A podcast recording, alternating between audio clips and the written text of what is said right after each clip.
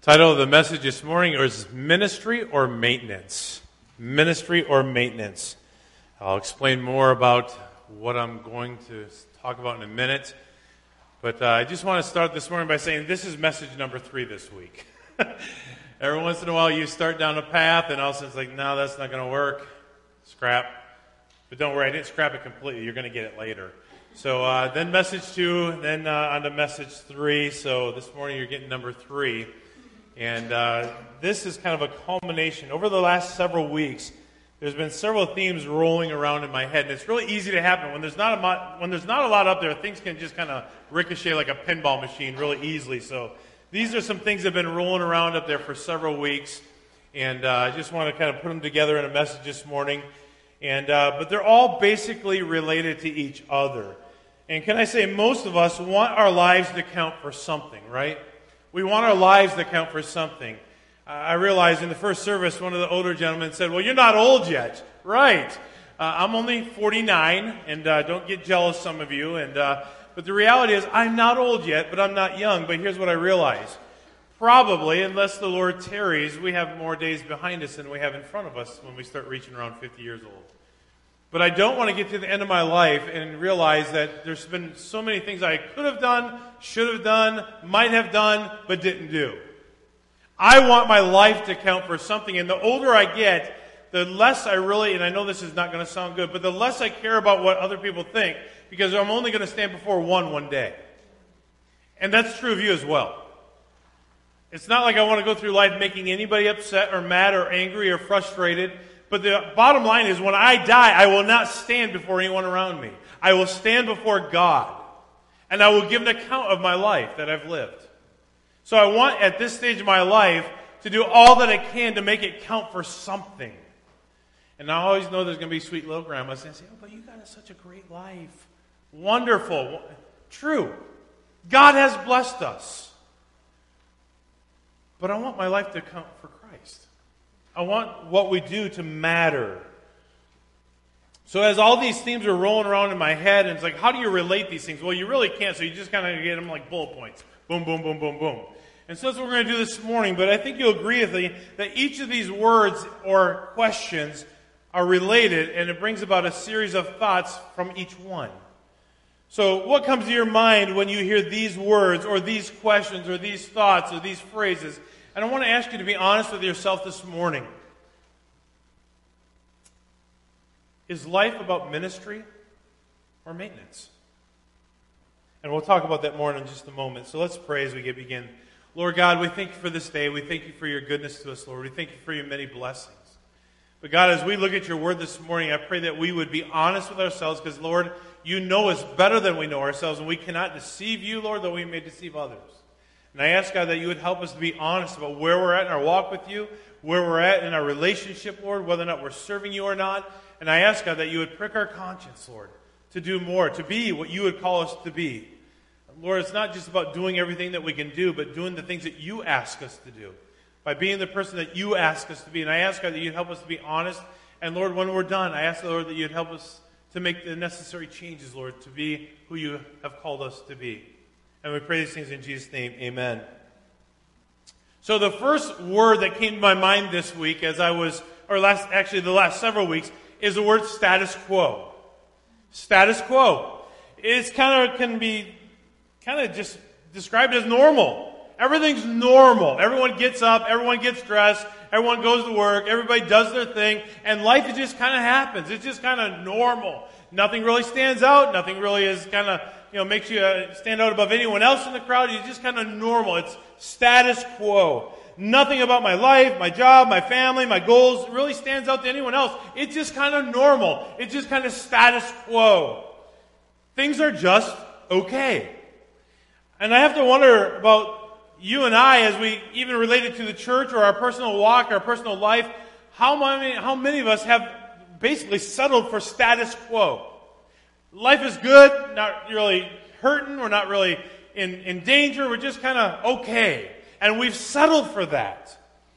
Several weeks ago, I challenged our guys and I said, you know, it's really easy. In fact, it's too easy to become satisfied with the way things are. For example, I could say, what about our health? You say, well, hey, I should probably go to the gym. I should probably lose some weight. I should probably exercise. I should probably eat better, but eh, it's okay. I'll deal with it later. And later never comes because doing something that changes things is actually hard. But we settle for, well, I know it's not great, but eh, we're okay. I mean, I haven't had a heart attack. I'm not in the hospital. I'm not really sick all the time. So we're just satisfied with the way things are. Because it's hard to really change when things are just normal. We've accepted it. Things are okay. How about our financial situation? It's good enough. I mean, I could use some more, but my goodness, if I have to go to work more hours and spend more time there and deal with more people, no, no, I'm out. And yet there's some things that we could do for the Lord if we would just submit ourselves and work a little bit harder, but we don't want to do that because things are just okay. We're satisfied with the status quo. Or how about our marriage? Guys, you know, you, you did everything you could to, to get your wife. You dated her and you took her out and you, you bought her things and you made her feel special. Then all of a sudden you got the marriage part done and now it's all over. When's the last time you went away with your wife for a weekend? When's the last time that you dated your wife? I'm just going to tell you, in our family, it is so funny because over the last three or four years, we've made it a priority every Friday night to go somewhere, to do something. And I remember when we made this a priority a few years back, Andrew is actually kind of funny. Where are you and mom going? I said, We're going to get coffee. Well, you did that last night. yeah, we did. And we're going to do it again tonight. Because, you know, we actually enjoy spending time together. At least I think we do. I do. I don't know. It's kind of a little more debatable, but but you know the reality is, guys, when's the last time you did something to show your wife that you love her? Well, it's okay. I mean, we're not heading for a divorce, right? But neither are you getting. You know, as my wife says, well, I got to make this one work. I don't have time to train another one. You know, the bottom line is you get kind of satisfied with the way things are. There's no communication, there's no dating, there's no intimacy, there's no nothing because you just don't care about it. You've settled for status quo. Shame on you guys. Shame on you if you don't work at communicating.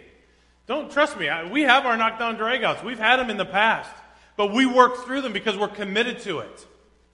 Life is not perfect, but with God's help, we get through it, right?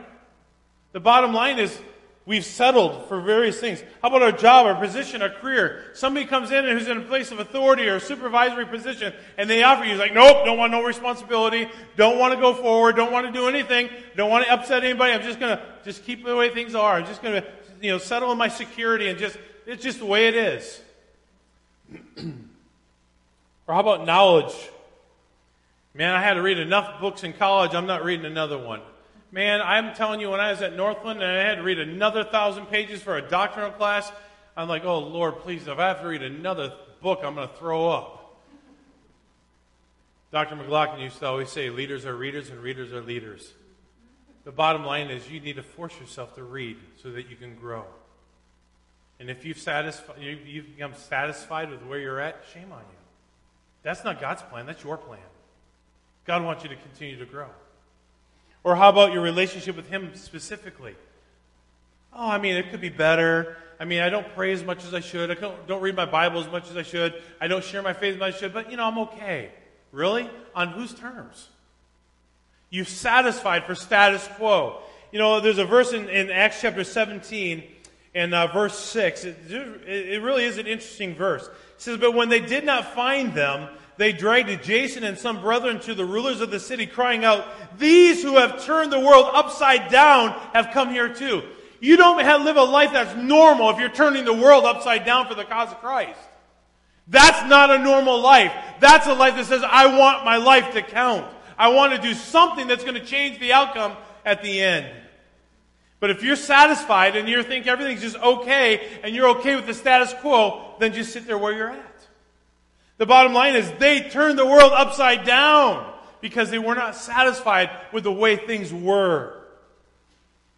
Another word that's kind of been floating around in my brain is the, the word ministry. Life is about ministry.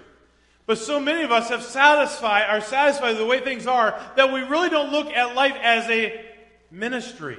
Ministry is something we pay a pastor to do. A ministry is something that a missionary goes to do on a foreign land. A ministry is somebody who's a teacher somewhere. They have ministry. No, God has called all of us to be ministers, right? Yes or no? He's called all of us to be involved in ministry. How do I know that? Well, take your Bibles and turn to Ephesians chapter 4 just for a moment. All these kind of phrases, I know they're kind of rambling on, but the, they all work together, and I will eventually land into a text, I promise you.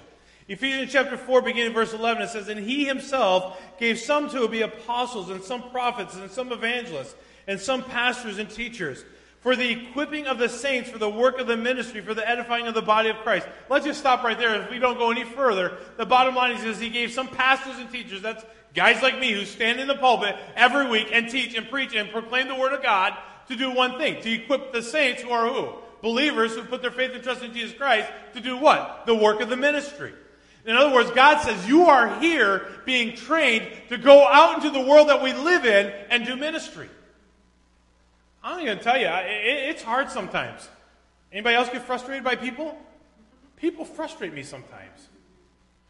But you go over that. You, be, live beyond that. Because it's not about you, it's about Him. And He says you're being equipped to do the work of the ministry. The ministry that you've been created to do. How do I know that? Ephesians 2 8, 9, and 10. For by grace are you saved through faith, and that not of yourselves. It is a gift of God, not of works, lest anyone should boast. Why? For you're his workmanship, created unto what? Good works. He's called you to ministry. And ministry will look different for every one of us. For some of you, it's at work every day. For some of you, it's in the church. For some of you, it's to your neighbor. But the bottom line is, life is not about me, it's all about Him. And the bottom line is, He wants you involved in a work of ministry. And by the way, James 2, faith without works is what? Dead. So you can say, I love God and I put my faith and trust in Him, but does your life validate that? See, your life can really scream one of two things it's all about me or it's all about Him, one or the other. Am I living as though I'm a minister of Jesus Christ as his child? Does the ministry even matter to me? Well, if you're a saint, Ephesians 4:12, to equip the saints to do the work of the ministry, if you're a saint, it should matter to you. So I'd ask yourself the question, what's my ministry? How's God using me? Am I letting God use me? Does ministry even matter? Or how about goals? Just over a couple pages, Philippians chapter 3 and verse 14. It says, I press toward the goal for the prize of the upward call of God in Christ Jesus. Goals. What goals do you have? I, I was trying to think in the early service, and I should have looked it up on, on Google in between the services, but the gentleman from Dallas Theological who taught the seven laws of teaching, um, can't think of his name, but he was given an illustration in one of his chapters about an 80 year old lady who had just recently passed away. And when they went to her desk where she had her morning devotions every day, up front and center on her tablet was the next 10 years of goals. At 80 years old, she was writing out her next 10 years of goals. Folks, Mark Twain said it best if you aim at nothing, you're sure to hit it. What are you aiming for? What goals do you have to grow? What goals do you have to improve your relationships? What goals do you have to improve your work ethics and your, your health and your everything that you're involved with in life? What goals do you have?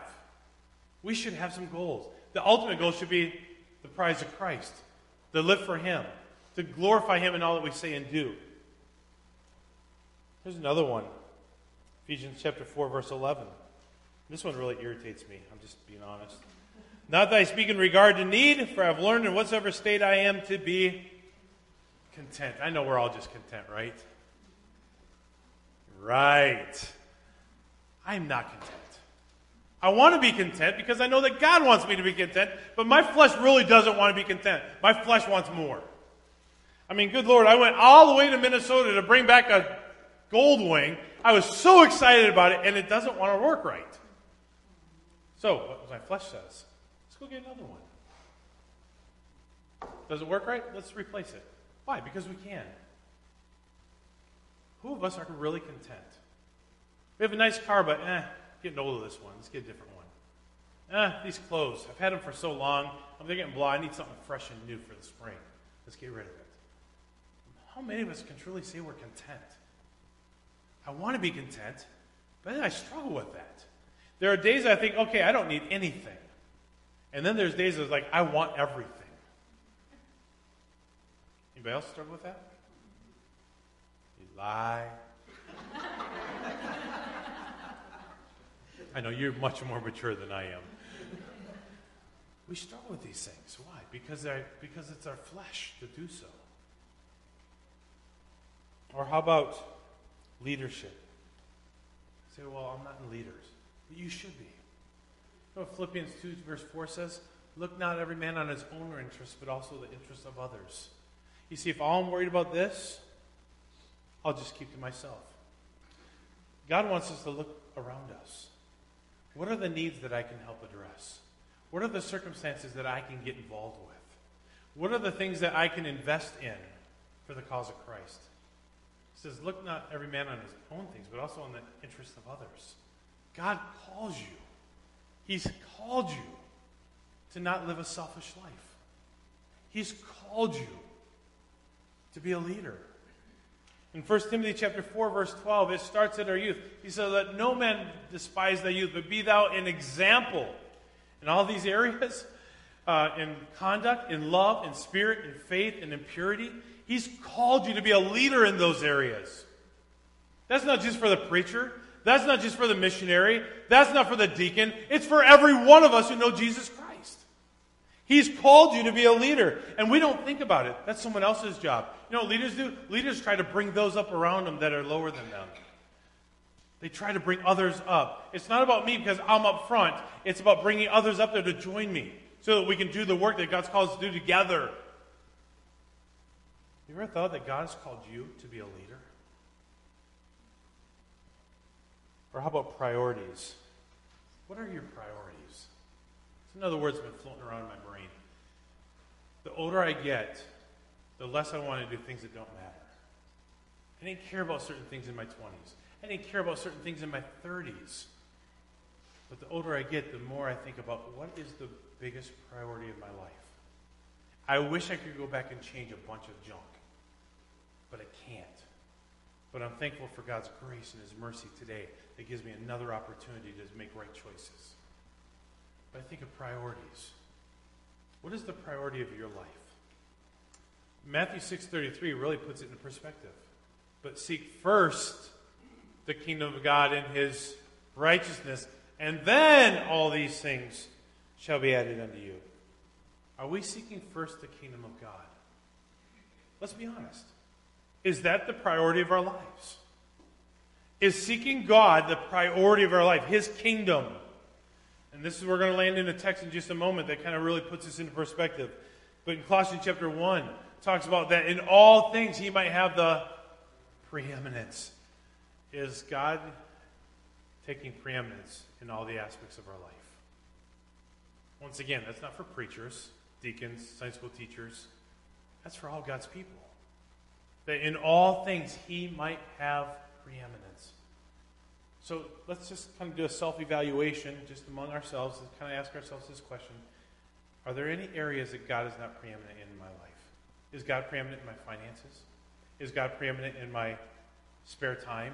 Is God preeminent in my job? Is God preeminent in my relationships? Is God preeminent in my positions? Is God, is God preeminent? Is He? And if not, why?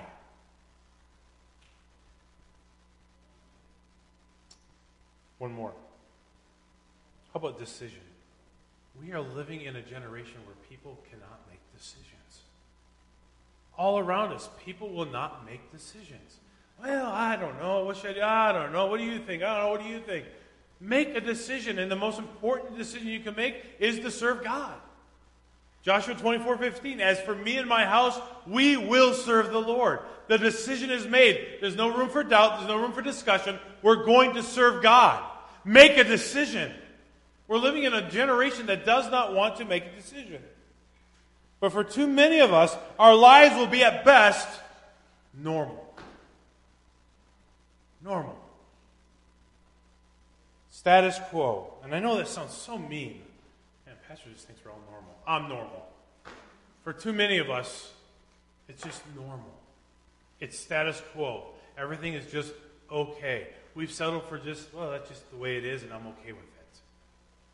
Doesn't God want something more for us as His children? Do you believe that? Does God want something more for us? The joy. I've said it a thousand times. You know, it'd be pretty cool if one of your friends won the lottery. Not that I've ever played. I have never played, and I'm not going to play it. But if your friend won the lottery, it'd be pretty cool. But it wouldn't compare it as if you won it.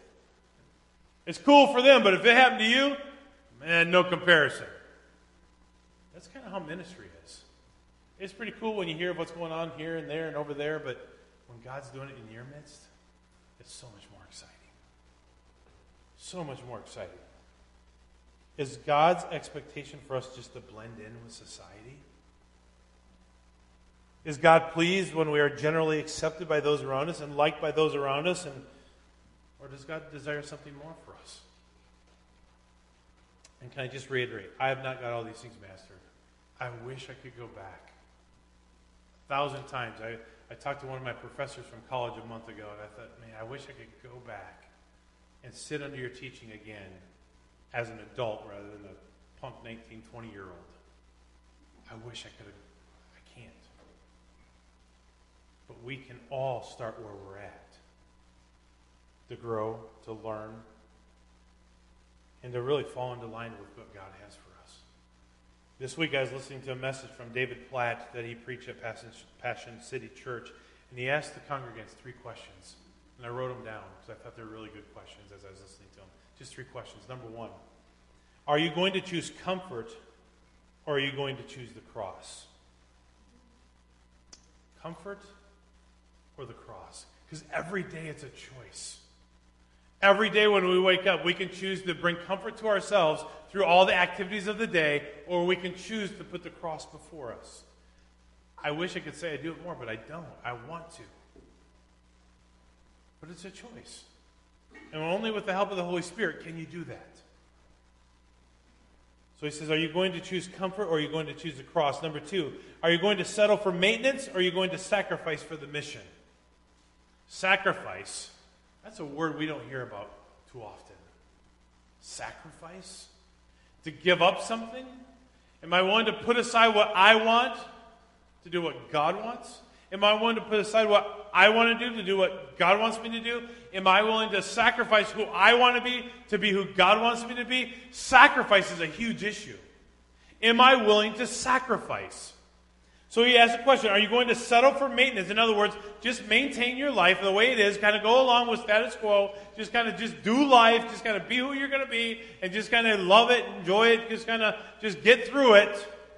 Or am I willing to sacrifice for the mission? And then number three, will your life be marked by indecisive mind or an undivided heart? An indecisive mind or an undivided heart. I thought David Platt's questions were right on really challenging. Because I know every day when I get up, it's like, man, get, the day is starting, and if you're like most of us, we're not 25 anymore, except for a handful. We're not 25 anymore, and things hurt. Anybody wake up with hurts? Back hurts, knee hurts, ankle hurts, foot hurts. Lord almighty, everything hurts. And at that moment, it's like, do I want to do the hard thing and get up, get moving, get exercising, or just accept it as well. That's just the way it is. Oh well. It's easy to do nothing. That's the easiest thing to do nothing. If you would take your Bibles and turn to Luke chapter 9. That's where we're going to hang out for a while. Luke chapter 9. I told you we get into a text. This is it, Luke chapter 9. And I want to read through this passage and then just ask a few questions afterwards. Luke chapter 9, I want to read verses 57 through 62 and just kind of bring about four or five points from it. Luke chapter 9, verse 57 says, Now it happened as they journeyed on the road that someone said to him, Lord, I will follow you wherever you go.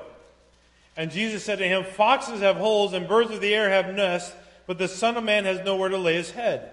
Then he said to another, Follow me. But he said, Lord, let me first go and bury my father. Jesus said to him, Let the dead bury their dead, but you go and preach the kingdom of God. And another also said to him, Lord, I will follow you, but let me first go and bid them farewell who are at my house. But Jesus said to him, No one having put his hand to the plow and looking back is fit for the kingdom of God. So here's a question. First question that came to my mind as I read it. Have you ever made that statement, the commitment to the Lord, you know, a, a statement of commitment to the Lord? Lord, I will follow. Have you ever made that commitment before? In your mind, answer that question. Have I ever made the commitment to follow the Lord? And then I wanted to follow up with this question Have you kept that commitment? Because God's word says it's better not to vow a vow than to vow a vow to God and break it. It's better not to make the commitment than to make the commitment and break it, God's word says. Have you ever made that commitment? Have you honored it? I don't know about you, but that's a hard thing to do. Lord, I will follow you wherever. Really? Wherever? I mean, wherever is really a huge possibility. Lord, I'll follow you to Africa. Africa? I can't even follow you going into Walmart sometimes. And if we can't stand up and praise God here, the easiest place in the world to do it, how in the world are you going to do it outside these walls? Let's be honest. This is the easiest place that you will ever be to praise God. And if you can't do it in here, you'll never do it out there. But God, I'm going to follow you wherever. I was thinking this week about this thought. Donna Blackford. I announced that we're going to go on a mission trip. Donna Blackford's 72 years old. And she goes, Pastor, do you think I could go on that mission trip with everybody? I'm like, yeah, absolutely. She goes, Do you think I can handle it? Yes, I do, actually. I'm telling you, she worked those teenagers out under the bus. That woman could work. She was a farm woman. She grew up on a farm for 50, 60 years. That woman could work. She made the teenagers look bad. I'm just telling you, truth. We got back, and she said, Pastor, with tears in her eyes, she goes, I didn't, th- I didn't think I'd ever go on a mission trip in my life. I didn't think God could use me on a mission field. Here's the thing God will use anybody that's willing. I'll follow. Be careful when you make that commitment because God may send you someplace that you never thought of. Might be Walmart. But are you willing to still follow? Have you honored that commitment? Second thing that came to my mind was Jesus' response to what he said. It was a response that called for some serious contemplation. Look at, look at the verse, verse 58. And Jesus said to him, For a minute, you're going to follow me wherever? Okay, keep that thought. Foxes have holes, birds of the air have nests, but the Son of Man has nowhere to lay his head. Do you realize that if you follow me right now, you may not have much? You may not have anything. You still want to follow? I mean, foxes have holes. You can go on the backside of our property and you find a couple places where we have foxes dens back there. They have a place that's called home. Birds have nests. But the Son of Man, you, you know, you can read through the entire gospel, and trust me, this irritates me just a little bit because I kind of want one. It doesn't tell us about his earthly home. He didn't have a mansion nowhere. He didn't have one. I can relate with them. I live in a church parsonage. It's wonderful, by the way. I like it. But you know, we worry about these things. I worry about these things. You worry about these things. We worry about our home. We worry about taking care of it and paying for it. And what if, and what if, and what if. I'd be lying to say I don't think about those things. I do. But he says, Do you realize that if you make a commitment to follow me, you may have to sacrifice those things to follow me? Do you realize? Third thing that comes to my mind. So Jesus looks at the other man and said, Follow me. And he said, Lord, let me first go back to my family, and bid them farewell. What is keeping many of us from fully committing our lives to Jesus Christ in complete obedience? What is keeping you from fully committing your life? To this man, he says, Let me first go back to my family. I need to first take care of some things back here. Sounds logical. Sounds reasonable, right? I think it does. But just because it sounds reasonable and logical, doesn't necessarily mean that that's what God wants you to do. That's what man wants. Man wants to have everything laid out a plan.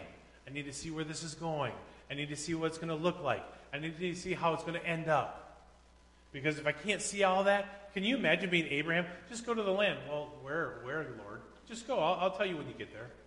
How many of us would do that today? I mean, we, we can't go nowhere without Yahoo Maps, Google Maps. We got to know the outcome. But what if God says, just go? Well, Lord, I have, I have, I have these things that. He says, just go. What's hindering us from going all in? So, well, Pastor, do you think we're not all in? I, I think there's a lot of us that have a lot more to give. Two hands and a foot. I think there's a lot of us that have a lot more to give because we're holding back. We're reserved. We save this for a rainy day, and we save that for a rainy day, and we save we do this just in case, and we do this what if. We're very reserved. But what's holding us back from going all in? Jesus' response to that was number four in my mind. Jesus replied, Let the dead bury their own dead. You say, Well, Jesus was just so caring and unsympathetic. That's not the point. Here's the point I think Jesus was implying that there's a sense of urgency. There's a sense of urgency. When's the last time we really had a sense of urgency for somebody that we know and love, somebody who's around us, maybe they're a worker, coworker, a neighbor, a friend, a relative, that we actually had a sense of urgency with concerning their soul? Let's just be honest. I'm convicted by my own phrase here.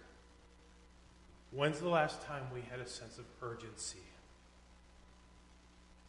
Where we said, if we don't open our mouths, they're going to die and go to hell.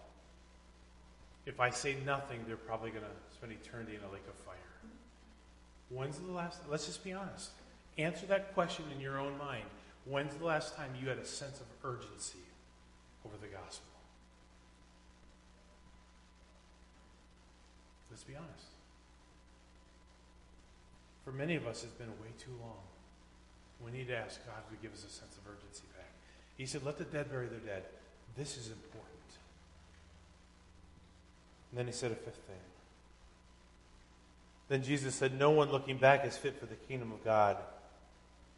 Here's the thought that came to my mind people are struggling with moving forward in their commitment to God because they can't or won't give up what they believe they're leaving behind. If we think we're leaving something behind, we'll never go forward. Can you imagine going on a trip and just leaving everything behind? You see, we're living as though we're never going to die.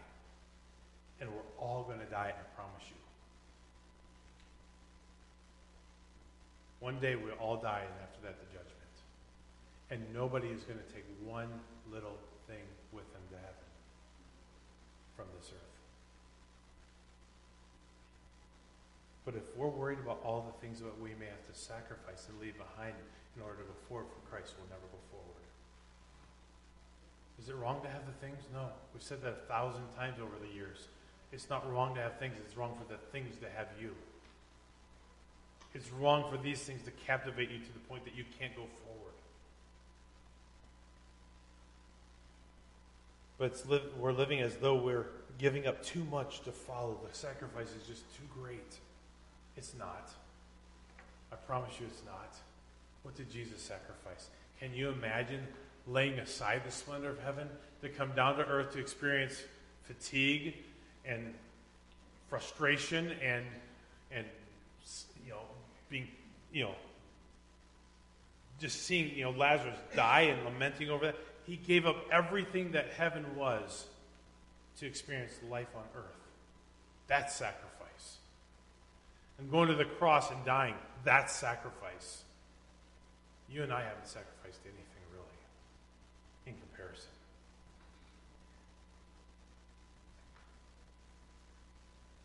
Is following Jesus going to be easy? No, it's not.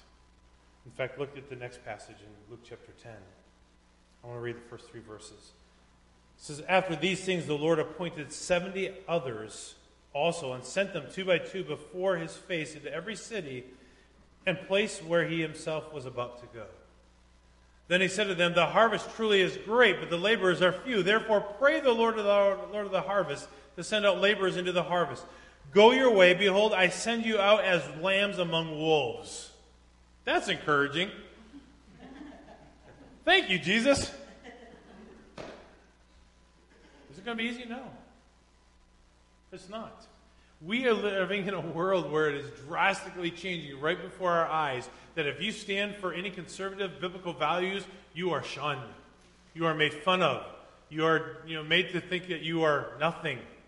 That's the world we live in. You are out as a lamb amongst wolves. But did he say it's going to be hard? Don't go. No. Hey, by the way, uh, this people are not going to like you, so maybe I would just stay back. No. He said, I'm sending you out. Why? Verse 2 The harvest is plenteous, but the laborers are few. We need more people in the vineyard. More people who will do what I ask you to do. So, five quick thoughts. Number one, it says, Go your way. Behold, I send you as lambs among wolves. Verse 3. It's not going to be easy. What do the wolves want to do with the lambs? Eat them up. But greater is he that is in you than he that is in the world. Didn't, that, didn't God's word say that to us? Greater is he that is in you than he that is in the world.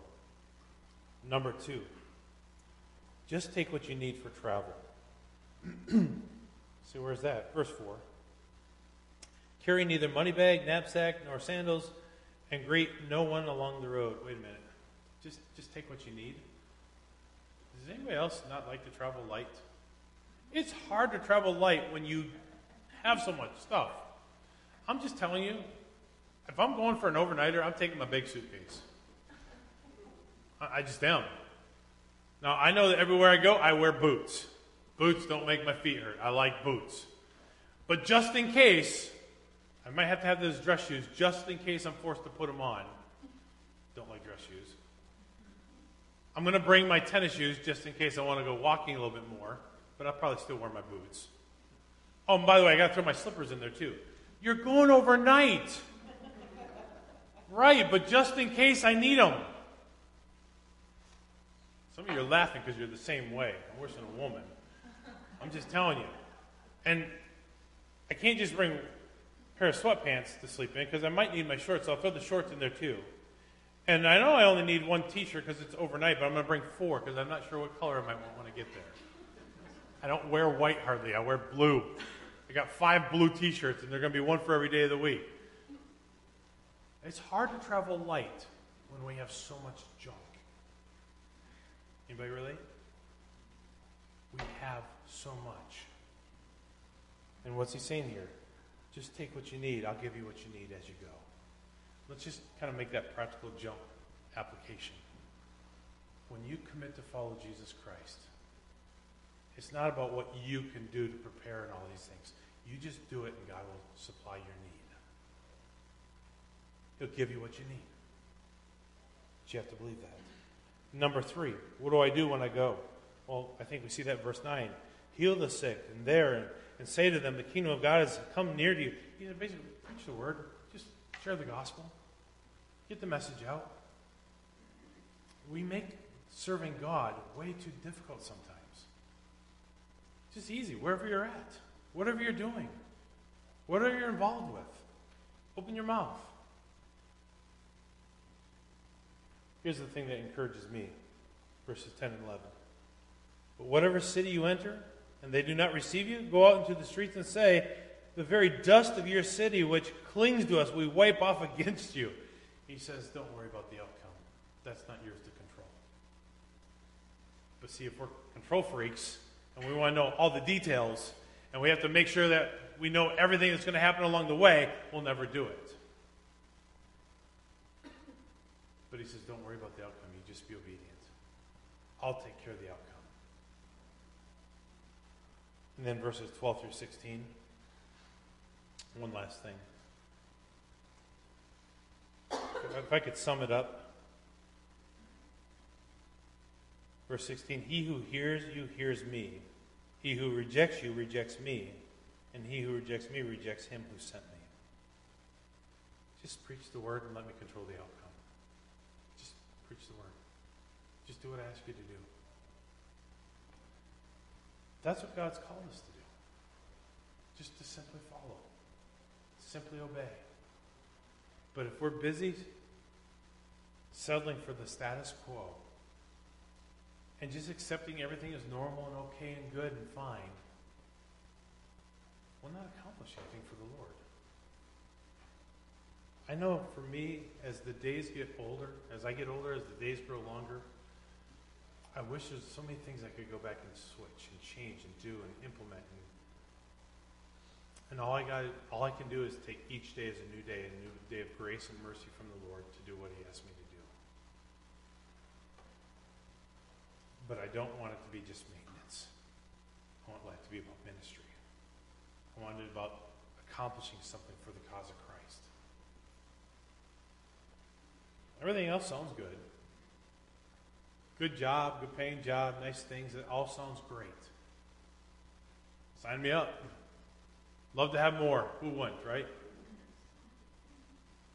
Looking at those nice Indian motorcycles, look nice, right? Let's go get one. No. In the end, you'll take nothing with you. And the only thing that's going to stand the test of time, we've said it a thousand times, are what? The souls of men and the Word of God. Those are the two things that will never be destroyed. Everything else is going to be tried by fire, as God's Word tells us. So, what are we investing in? This life or the next? That's a challenge for all of us, myself included. Yeah, preachers struggle with it too. We're real. I remember going to my first pastoral interview in Tippecanoe. And one of the people on the public committee said, Pastor, so tell us about one of your struggles. And I wasn't even thinking, I was just going to have fun. I didn't think I was really going to go there. So I was just having fun with the day. And they said, well, I said, if you make me mad, I'm going to punch you. And she, I said, I'm just kidding, relax. I'm just kidding. I'm not going to punch you. I never punch anybody. I'm, I'm good. It's all good. But then I followed it up and said, if you cut me, I bleed red, just like you. We're all sinners saved by grace. All people who are trying to live for the Lord. Preachers don't have it all down. And I know you don't have it all down. We all have some room for improvement, right? So, ministry or maintenance? It's a daily choice. Lord Jesus, we thank you for your word.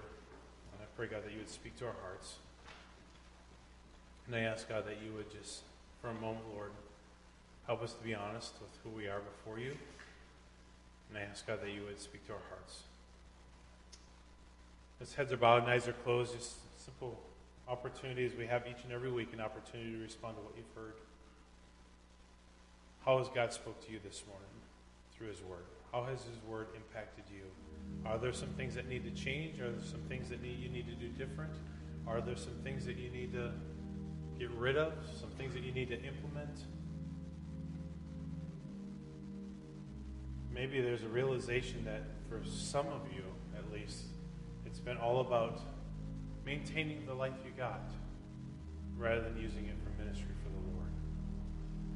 Say, Pastor, if I'm honest with myself this morning, there's some things that need change. Would you pray for me? Anyone like that this morning? Yes. Yes, in the back, on the sides. Anyone else? Say, Pastor, pray for me. Some things I need to do different. Some things I need God's help with. Maintenance or ministry. Maybe your life is all wrapped up in maintenance when it should be wrapped up in ministry. Anyone else? Say, Pastor, pray for me. Yes. Can I just challenge those of you who have raised your hand, your heart to the Lord? Take a moment and pray. God's word tells us that to him that knows to do right doesn't do it, to him it is sin. Whatever change that needs to come, needs to come through repentance and trusting in God.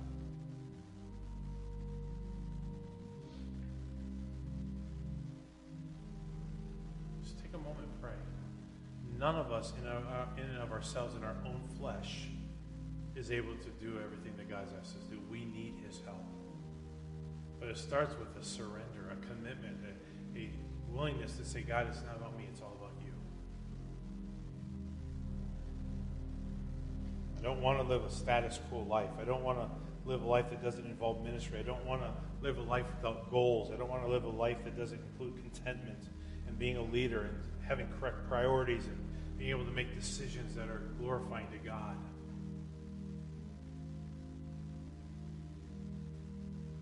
Pray, anyone else say, Pastor, include me.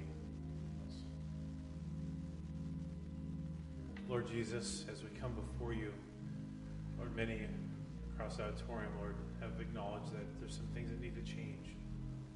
Some areas of our lives, Lord, that we need to resurrender, recommit, to make our lives count, to spend the time that you have for us, Lord, not just status quo, but to really accomplish something for the cause of Christ, be used of you, Lord.